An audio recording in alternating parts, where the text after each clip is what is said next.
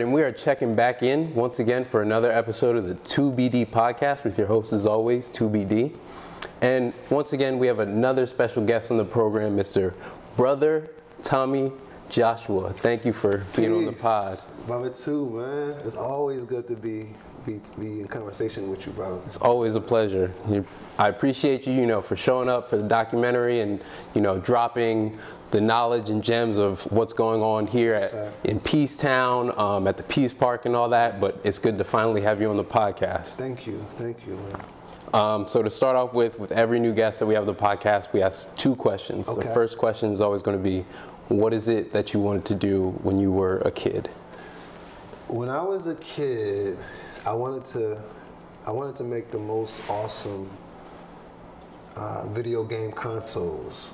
When I was a kid, I wanted to really make um, the most dynamite gaming systems. You know, I think I wanted to go beyond the arcade. I wanted to bring something really special to the to the household. Um, I wanted to be involved with um, developing the hardware. Um, you know, bits and graphics and microprocessors and sound cards. Like that's that's what I what I wanted to do. Cause I was a little young video game champion. I was a professional. Um, Okay. I played competitive video games back in the day. What kind of games? Uh, Sega Genesis, Super Nintendo era. Okay. Uh, you know, I was really good at Sonic the Hedgehog. I was really good at Super Mario Brothers 3, Super Mario World. I was back in that day, man. I, I used to win competitions and everything. For all the elders out there, for all the old heads, y'all remember GamePro magazine, Electronic Monthly magazine. I used to be like studying religiously um, these annual consumer electronic conventions. You know, been reading about all of the latest and greatest software and hardware, and I used to stay abreast of what was happening in Japan. Okay, was word. Me as a Yeah. preteen, you know what I'm saying? So that's what I was what I was into, man. A lot of that stuff, it feels like back then gaming was more intense in the sense that, you know, you didn't have the memory cards saving levels, like you gotta stay alive and you didn't have the walkthroughs, you couldn't go online and be like, how do I get to the next one? It's like you gotta figure that out yourself. It was serious, man. Yeah. You know what I'm saying? Everybody out there, see, this is how they can tell people age. Up, up, down, down, left, right, left, right, A, B, A, B, start. You know what I'm saying? So people know what that was. That right there was um, one of the famous codes that you would do for Hmm. um, certain video games. It was like a little Easter egg thing. you still got I that still locked got in it. memory. I still got it. I still got it. I still I still whip out the games every once in a while just to make sure I'm still, Hmm. you know what I'm saying, still competitive. What is it that, as a kid, made you want to like get into the nitty gritty and like figure out how these things work and get into the all the bits and pieces of it instead of just the game? Um, I think it was the elements that gaming brought together. I was very interested. Just like now, I'm interested in the integration of systems.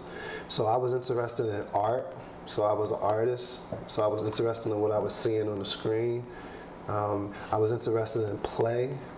Um, and I was interested in adventure. You know what I'm saying? So I was really heavily into you know characters and storylines and all that type of stuff. So I think it was just how everything came together, how all of these different elements came together to give you an experience.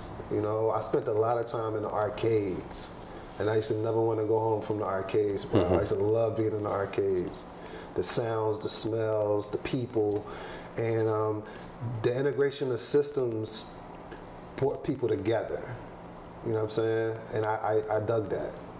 You know what I'm saying? It also was like a form of, of escape. It was some relief from everyday life of being in the hood, you know?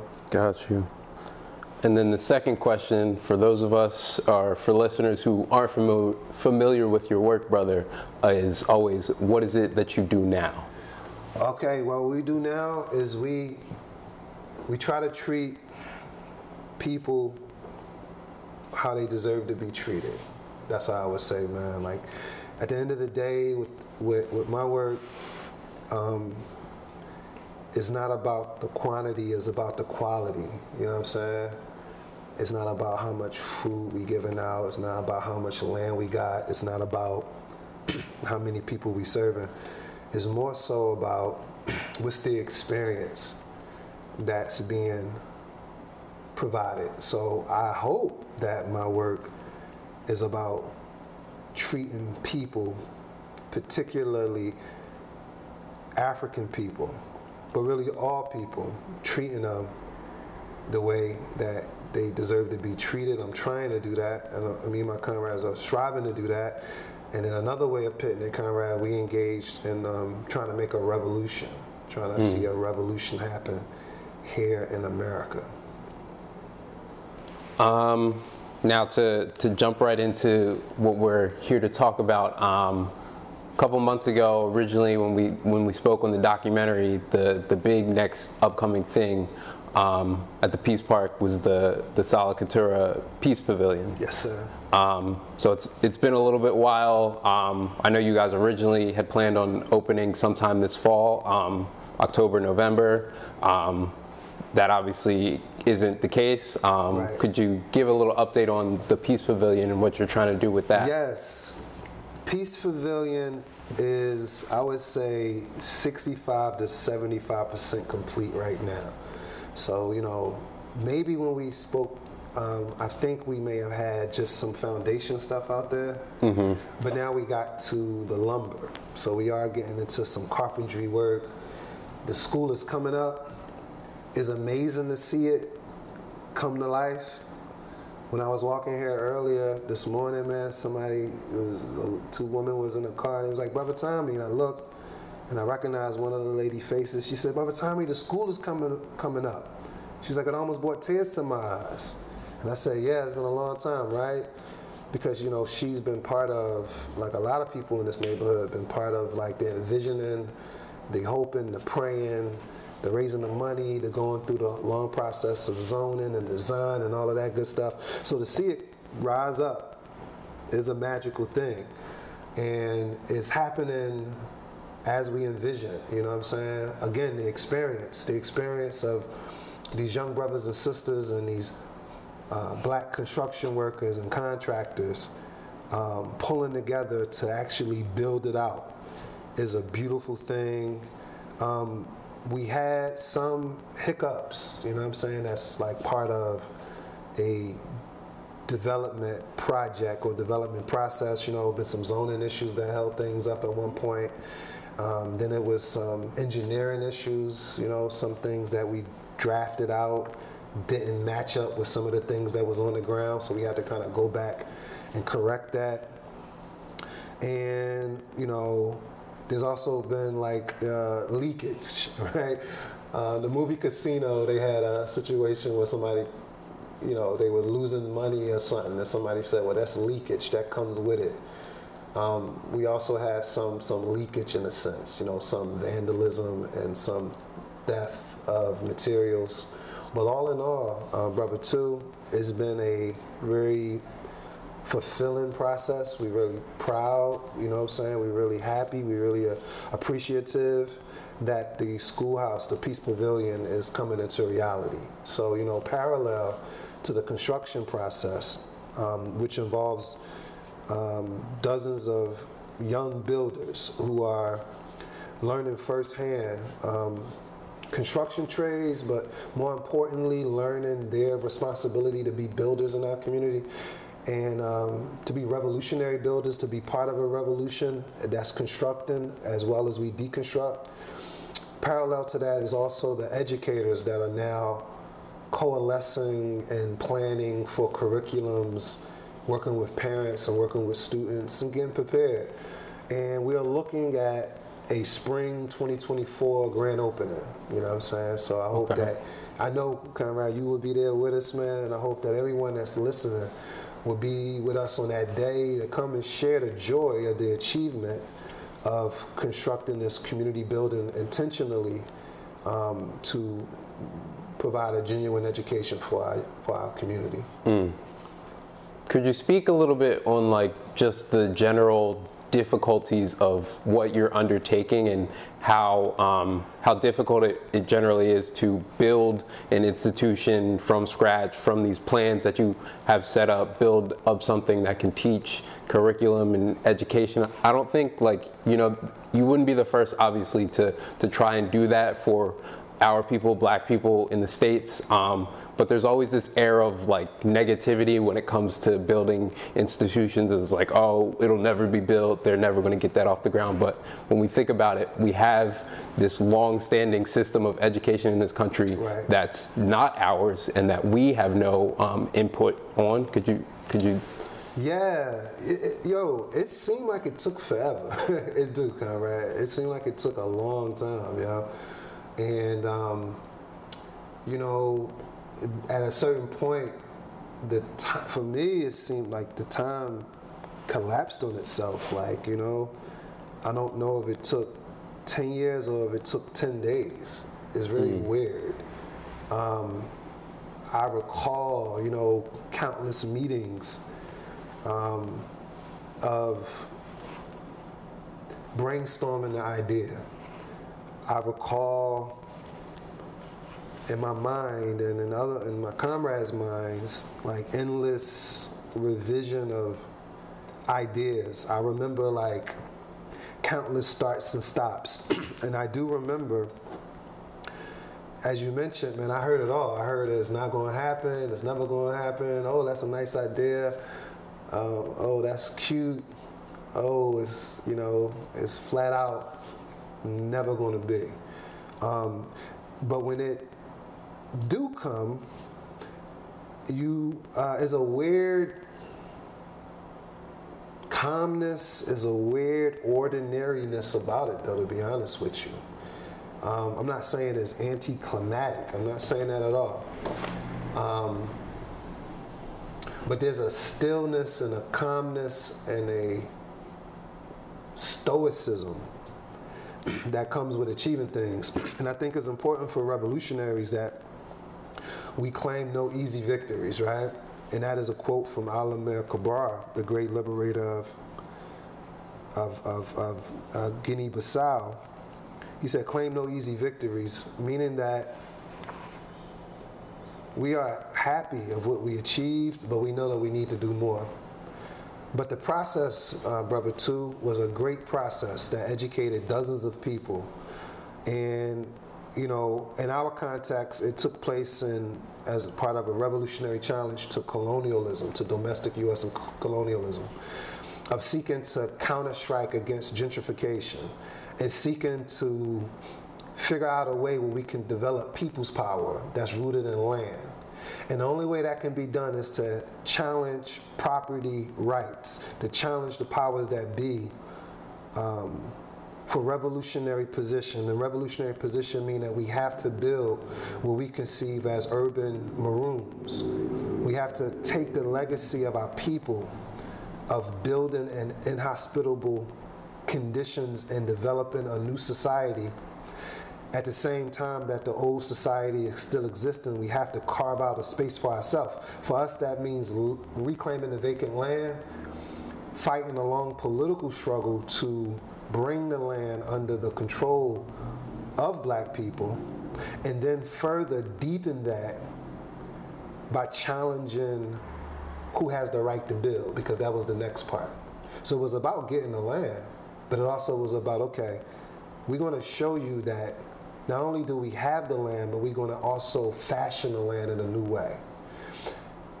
Education has to be institutionalized. Because in the revolutionary movement, man, sometimes education is done in a half has hazard way.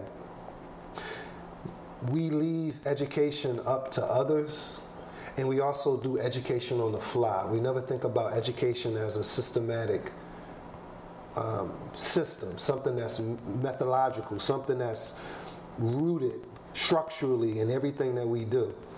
So the idea of us building a school, it was a non-brainer in the sense of if we can develop urban farms, however small they may be, but the idea, the quality of it is that we must control our own food systems. We also got to construct schoolhouses so that we can also control our own educational system.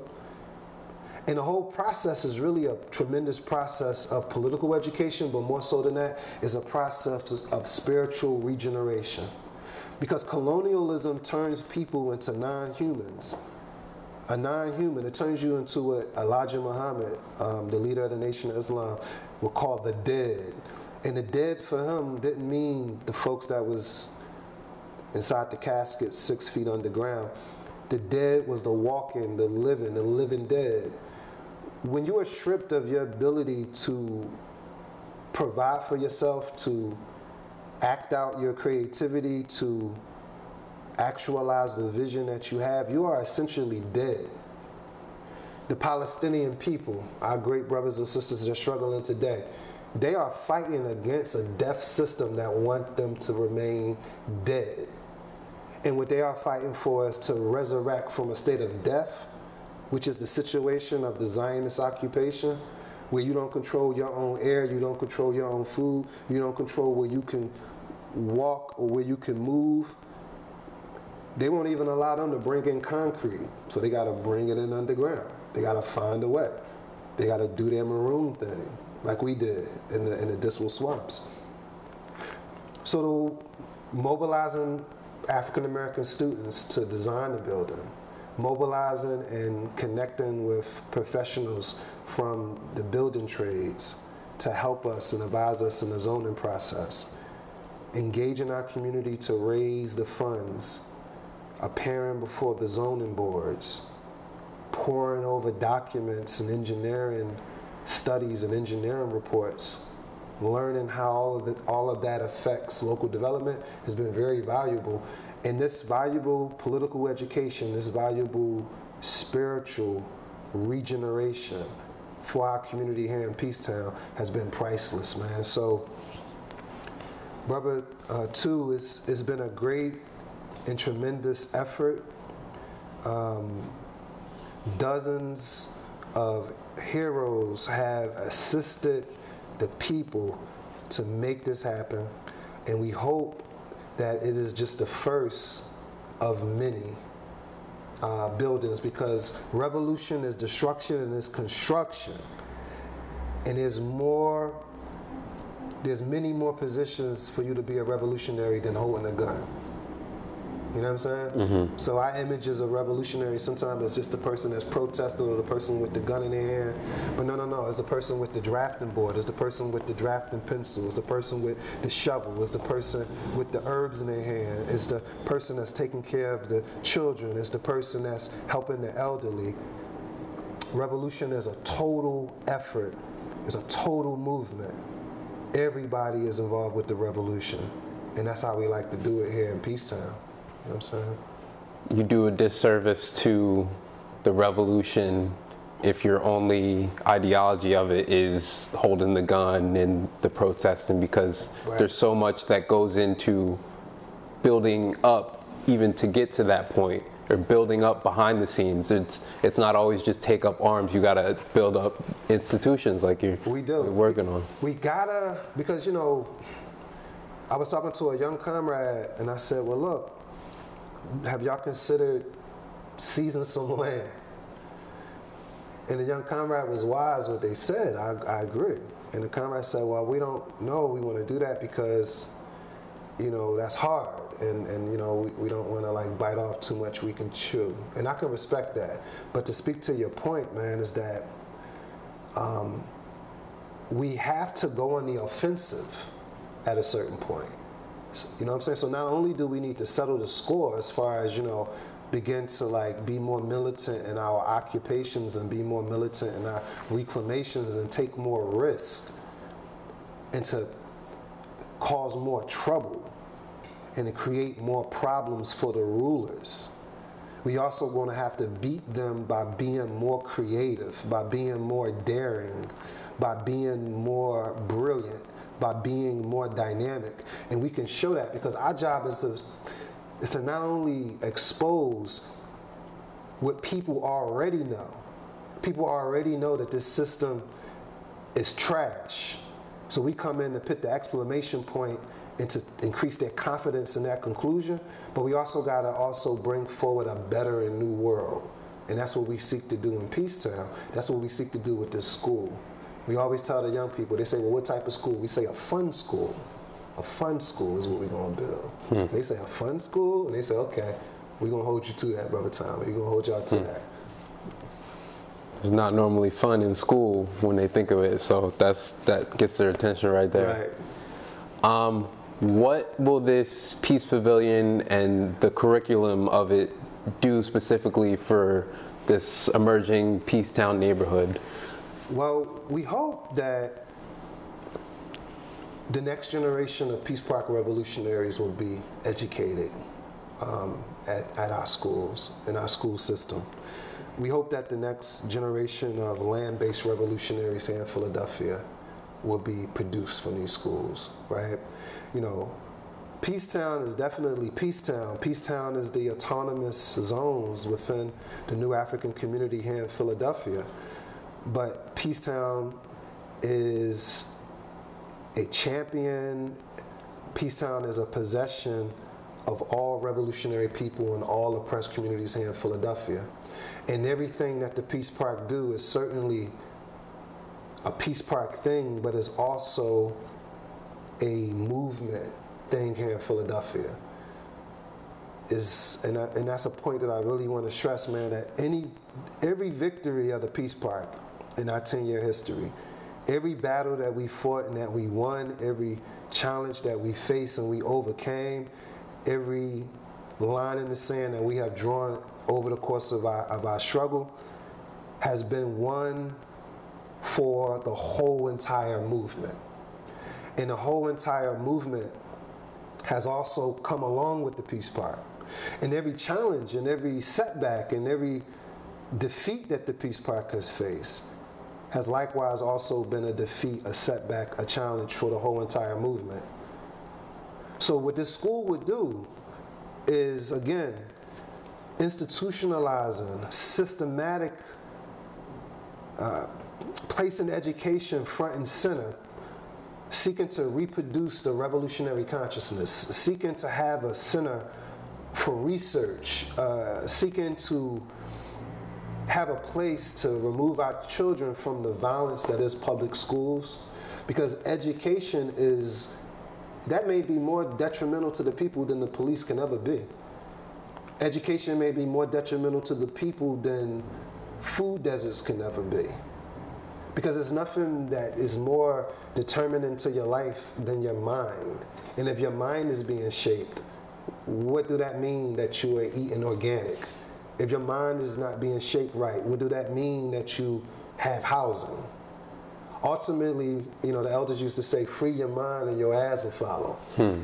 So that's what we believe. So this school is going to be great, comrade. We're going to, you know, we still are exploring ideas about the, the organization of it. This is a conversation that's ongoing among the Peace Park educators. Um, but I think that the school, besides its practical impact of providing a local educational alternative to the colonial schools, I think the bigger impact is going to be in its inspiration to other communities to follow suit and to challenge the, the colonial schools in a bigger way. You know what I'm saying? Mm-hmm. Yeah. Um, now I have to ask, just understanding the history of the Peace Park um, and the sort of protracted battles that you guys have had, specifically with the city, with the housing authority over time, um, in response to you know the burglary that that took place here. Um, with the stolen materials from the park. Um, have you heard uh, anything positive from the city? Was the response um, positive, negative? What what have they sort of given you guys? This, the, the, the authorities have been curiously silent. It's really odd that around the time, you know, it's interesting. So for the last few years, we have been in what we consider maybe a truce you know, we've been in a truce period since maybe 2017. 2017 to now, even though it was a police raid uh, in 2020, I believe, and and that whole ordeal. But you know, that's fine. They didn't break the truce. Um, but the, the truce between us and the Philadelphia Housing Authority, during this time, we have been relatively cordial. I was telling a comrade the other day, man, like, you know, we're not friends with the state or with the authorities. We're not friends. And that's something that we can accept.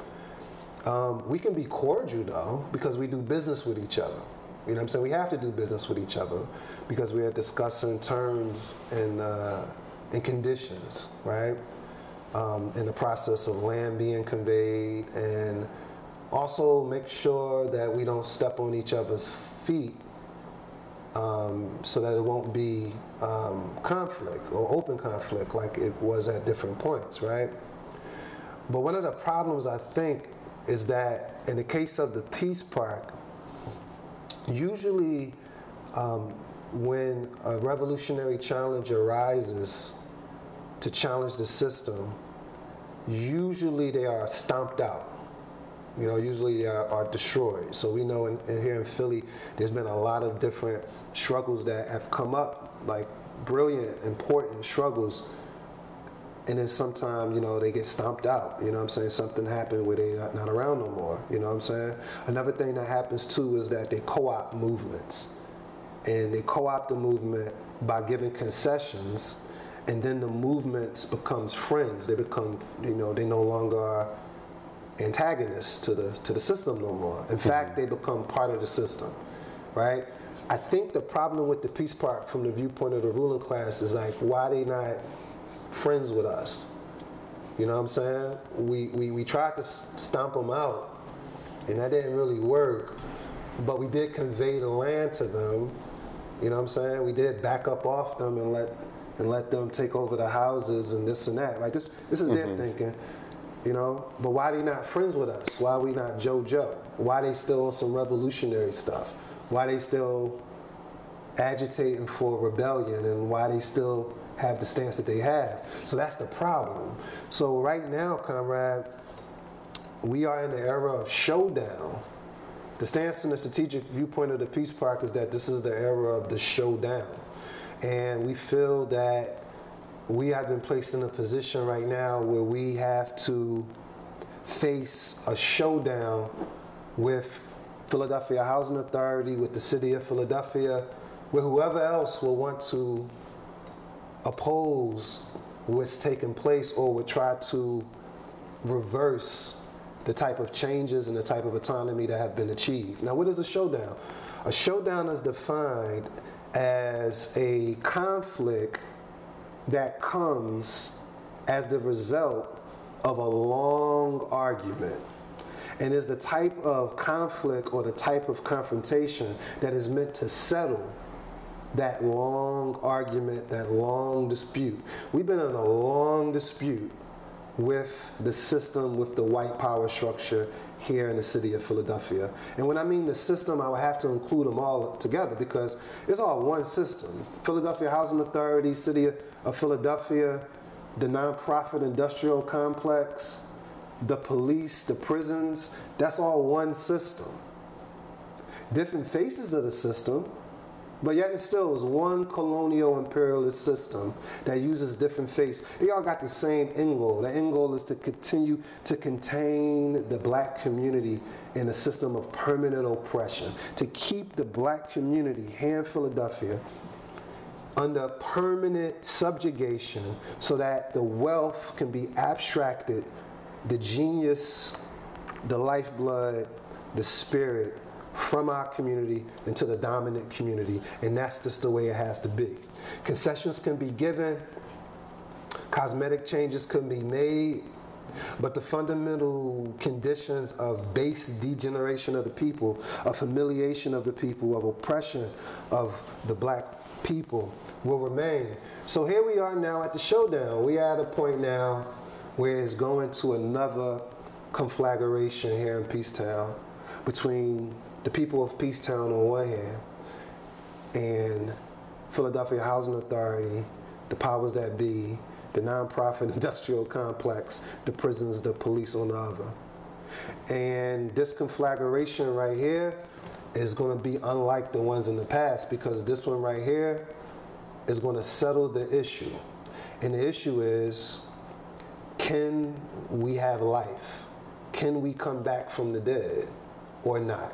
That's the only fundamental issue. And that's where we're going right now. But curiously, comrade, I heard from PHA one time, and I have it, and I, it was an email saying, "Hey, peace, Tommy, man. I see that the pavilion is coming up. That's awesome. Um, we want to talk to you soon, and we're going to get back to you and this, that, this, that, because you know we have some things we want to talk about."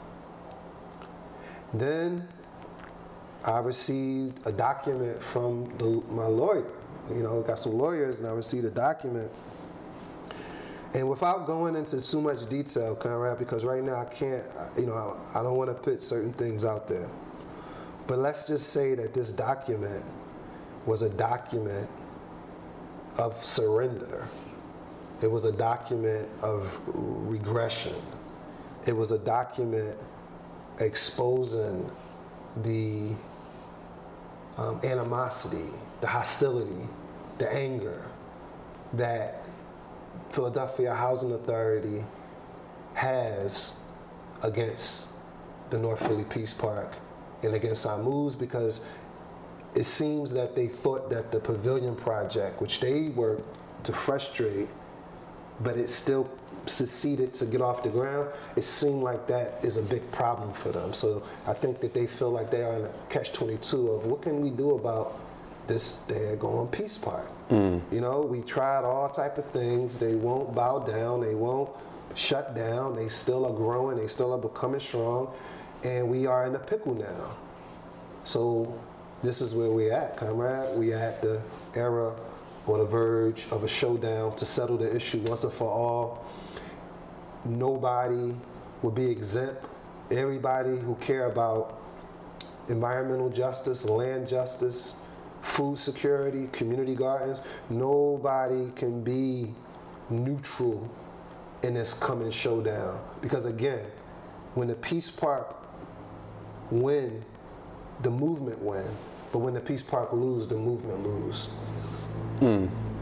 It almost sounds as if they were you know, banking on the perspective of, yeah, things will keep going at the Peace Park, but they're not going to get to their goal. This isn't going to be something that is actualized, so we don't even have to worry. Um, right. Now you guys are getting that much closer and that much closer to.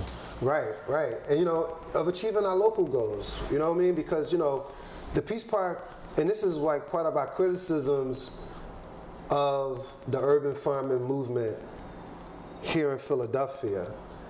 Um, reform has its place, and reform should be respected, but it should be respected as reform.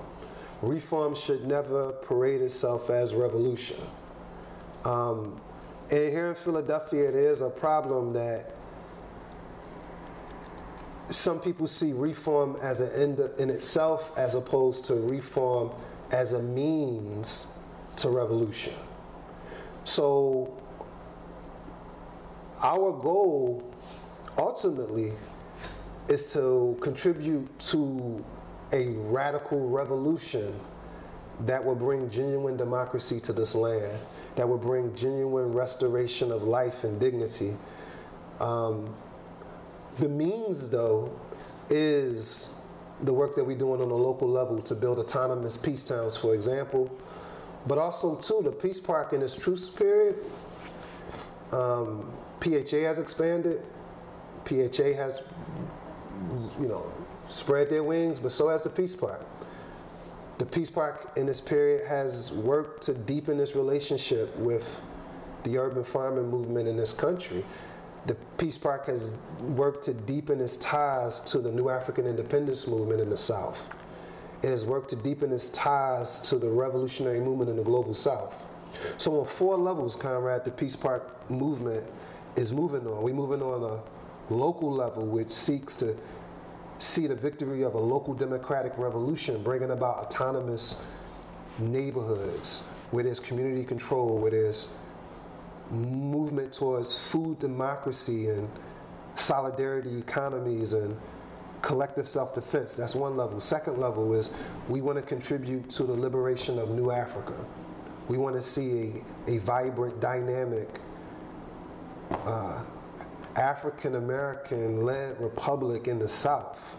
We want to see the breakup of the prison that is America, keeping oppressed communities subjugated under colonialism, internal colonialism. That's the second level. The third level was that the Peace Park positioned itself as a Pan Africanist organization. We want to see the unification of African people all over the world that will come to fruition as a vibrant and dynamic and powerful and free African continent. And then finally, the fourth level, the Peace Park identifies itself as part of the world struggle of all peoples, of all oppressed people, of all working people, to achieve a world without capitalism, a world without imperialism, and a world where peoples can enjoy a human system, a socialist system that's moving forward to a world of peace, a world where war and militarism and discrimination and chauvinism and hatred no longer exists. So ultimately, comrade, like you know, when you mentioned the goals, the Peace Park, we are thankful to Almighty God that we are achieving our goals, and enemies is angry at that. But we are ready and we are willing to make whatever sacrifice it is, man, to see the victory of Peacetown and the little struggles that's happening, the little battles and the coming battles that's happening with the Peace Park are going to determine if that is going to be the case or not. Mm. You know what I'm saying? Um, taking, you know, taking those cues from the new African independence movement and, you know, turning this North Philadelphia historic Sharswood neighborhood into Peacetown and and the expansion that you're looking to foster and inspire in other community gardens and across the city and across the country, across the world. Um, everything that you are looking to do with the Peace Park. Um, more than a decade ago, when you guys first started, was was that in the focus? Did you think you would get to this point? We um, we show we, we hope so. Hmm. we hope so.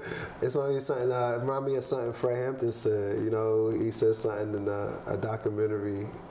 He was being interviewed, and he was saying something like, "Well, you can't say what Castro's going to be. Who knows? You know, like you know, meaning that like a revolutionary and a revolutionary project is a project that's in motion, is in development. It's like a question mark. You know, we certainly um, had, uh, Brother Two, um, aspirations to con- contribute, to do our part of contributing to the ongoing freedom struggle of black people and also the world revolutionary movement. You know what I'm saying? Because this is what we studied, this is um, who our elders were. Our elders were direct participants in these great struggles, the great struggles here in the United States that shook the foundation of U.S. imperialism. So we hoped, and we still hope, that we could somehow be part of that, that we could somehow contribute to that. And we grew a lot and we developed a lot and you know struggle and study and our experience has deepened and clarified a lot of things for us you know but even with those big things that we want to achieve for the new African independence movement, the Pan African struggle, and the world struggle, is nothing and it's all loss and it all will come to nothing without that first thing that I mentioned, man, of treating people how they deserve to be treated. You know what I'm saying? Mm. So without that, Without that, brother, without us achieving that, without us achieving showing love, showing full attention, showing genuine concern, being a friend to the people when they in need, helping our people learning from our people, working with our people, suffering with our people, living and dying with our people, and having that love between us. Without that, everything is nothing. You know what I mean? So, in, in, in reality, the road that we are on was paved. It was it was set. It was determined. It is determined simply by our love for Black people. That's how we got to this place, and this is how we got to these political positions.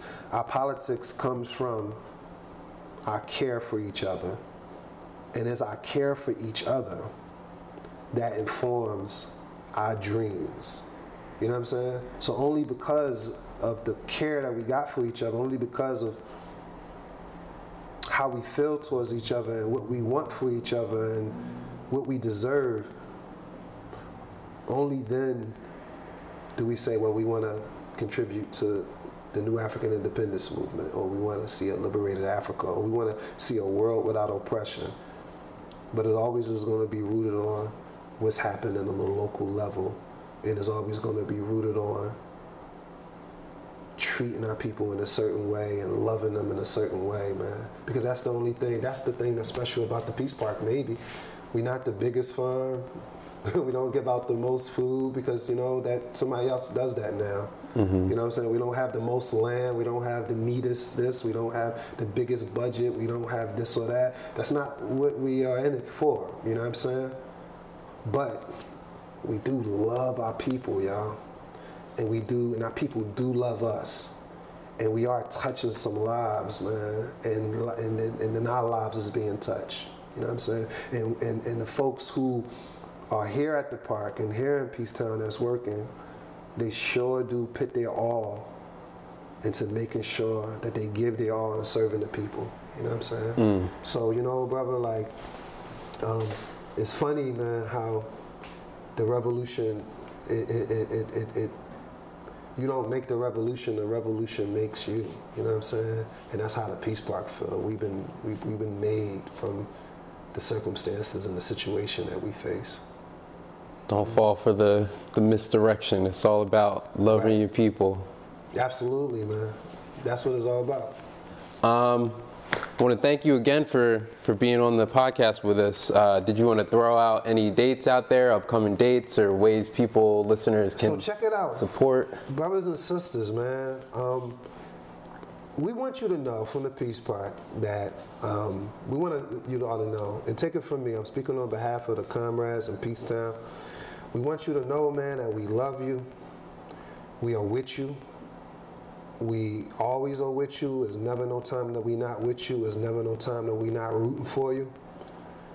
Um, we want to see your victory.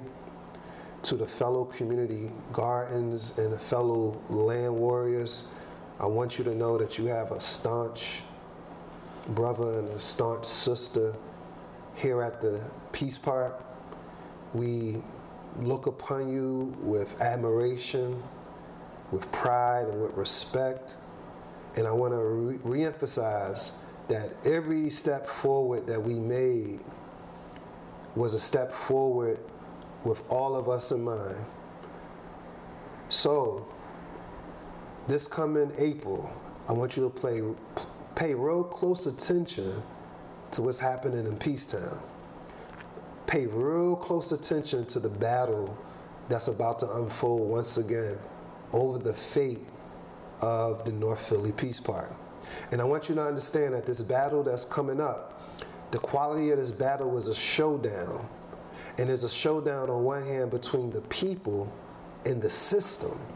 And what we want to achieve from this battle, if we can win from this battle, not only will we have revolutionized and smashed the limits and the glass ceiling that have been placed upon community gardens because it seemed like things is at a standstill. And when you really think about it, it's not just the Peace Park that's in a, a showdown. We need a showdown with the system. We need to settle this argument over can we be on the land and can we bring life? It need to be settled so then we can get on to a new thing, right?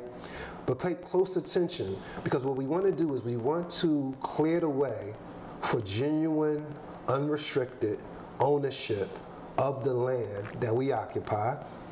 We want to bring an end to the hunger games that the nonprofit industrial complex have created, having all the different groups competing against each other for crumbs, making people crawl through hoops to get needed, necessary resources, being complicit with the colonialists by starving neighborhoods from needed resources. We want to smash that. And we also want to make sure now that there's no more cosmetic changes. You can't create no new city positions and think that we are satisfied because you gave, you know, you created new positions and you're saying that you're going to do this or do that. No, we want genuine ownership. We want genuine resources and we want a genuine commitment to get behind us as we seek to transform the face of the city. So, brothers and sisters, I want to invite you all to join us on May 1st, May Day, right here in Peacetown, May 1st, 2024. Be on the lookout for it. Please, if you care about these things, join us for a revolutionary May Day under the banner of Free Land here in Peacetown 2024. Be here. Be with us. Love y'all, man. Free land. That's what's up. I couldn't put it any better than that. Keep your eyes on the Peace Park. Keep your eyes on Peacetown. May 1st coming up. And, you know, the rest is to be determined. And I love you too, brother, to be determined, man. Brother, too. This is the truth, man. I love this platform. I love what he's doing, man. I thank you, brother, for always giving us opportunity to speak. Appreciate you. And as always, you know, what comes next is to be determined. Peace. Peace.